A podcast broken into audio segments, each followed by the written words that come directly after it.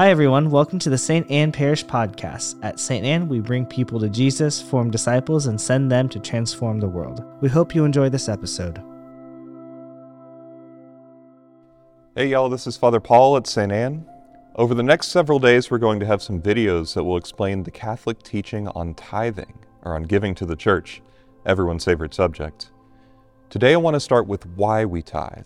And the answer is very simple Everything we have is a gift from God, and as good stewards, we need to make good use of it, and that includes our money. It's so easy for us to fall into the trap of thinking that our money is our own, our precious. We earned it after all, but that would be to lose perspective. God created the world and all that is in it, and everything we have and are, including our own lives, is His. It's a gift that He's given us. A good steward is someone who recognizes that what he has belongs to someone else. And so we, as stewards of God's gifts, are tasked with the responsibility to take care of it on His behalf and to use it wisely.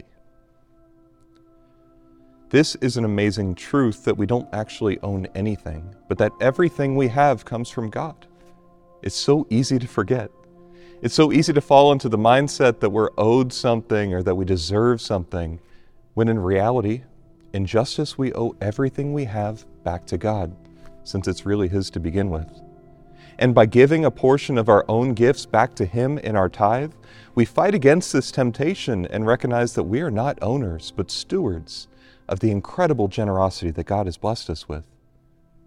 We see the same attitude on display in a beautiful passage in 1 Chronicles 29, where King David, together with the heads of the 12 tribes, pledges to give generously in order to build the Lord's temple in Jerusalem.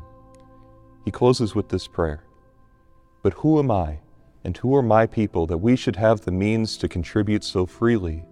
For everything is from you, and what we give is what we have from you.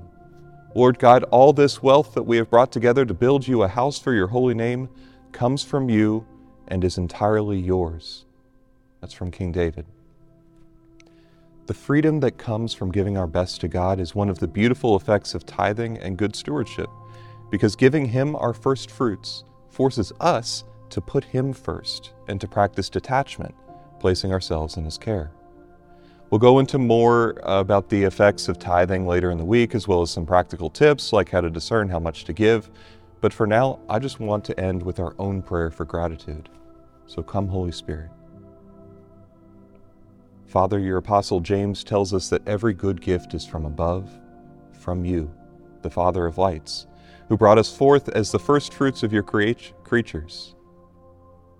Give us a spirit of gratitude and wisdom to be able to use these gifts well to glorify your most holy name in the name of your Son, our Lord Jesus Christ. Amen.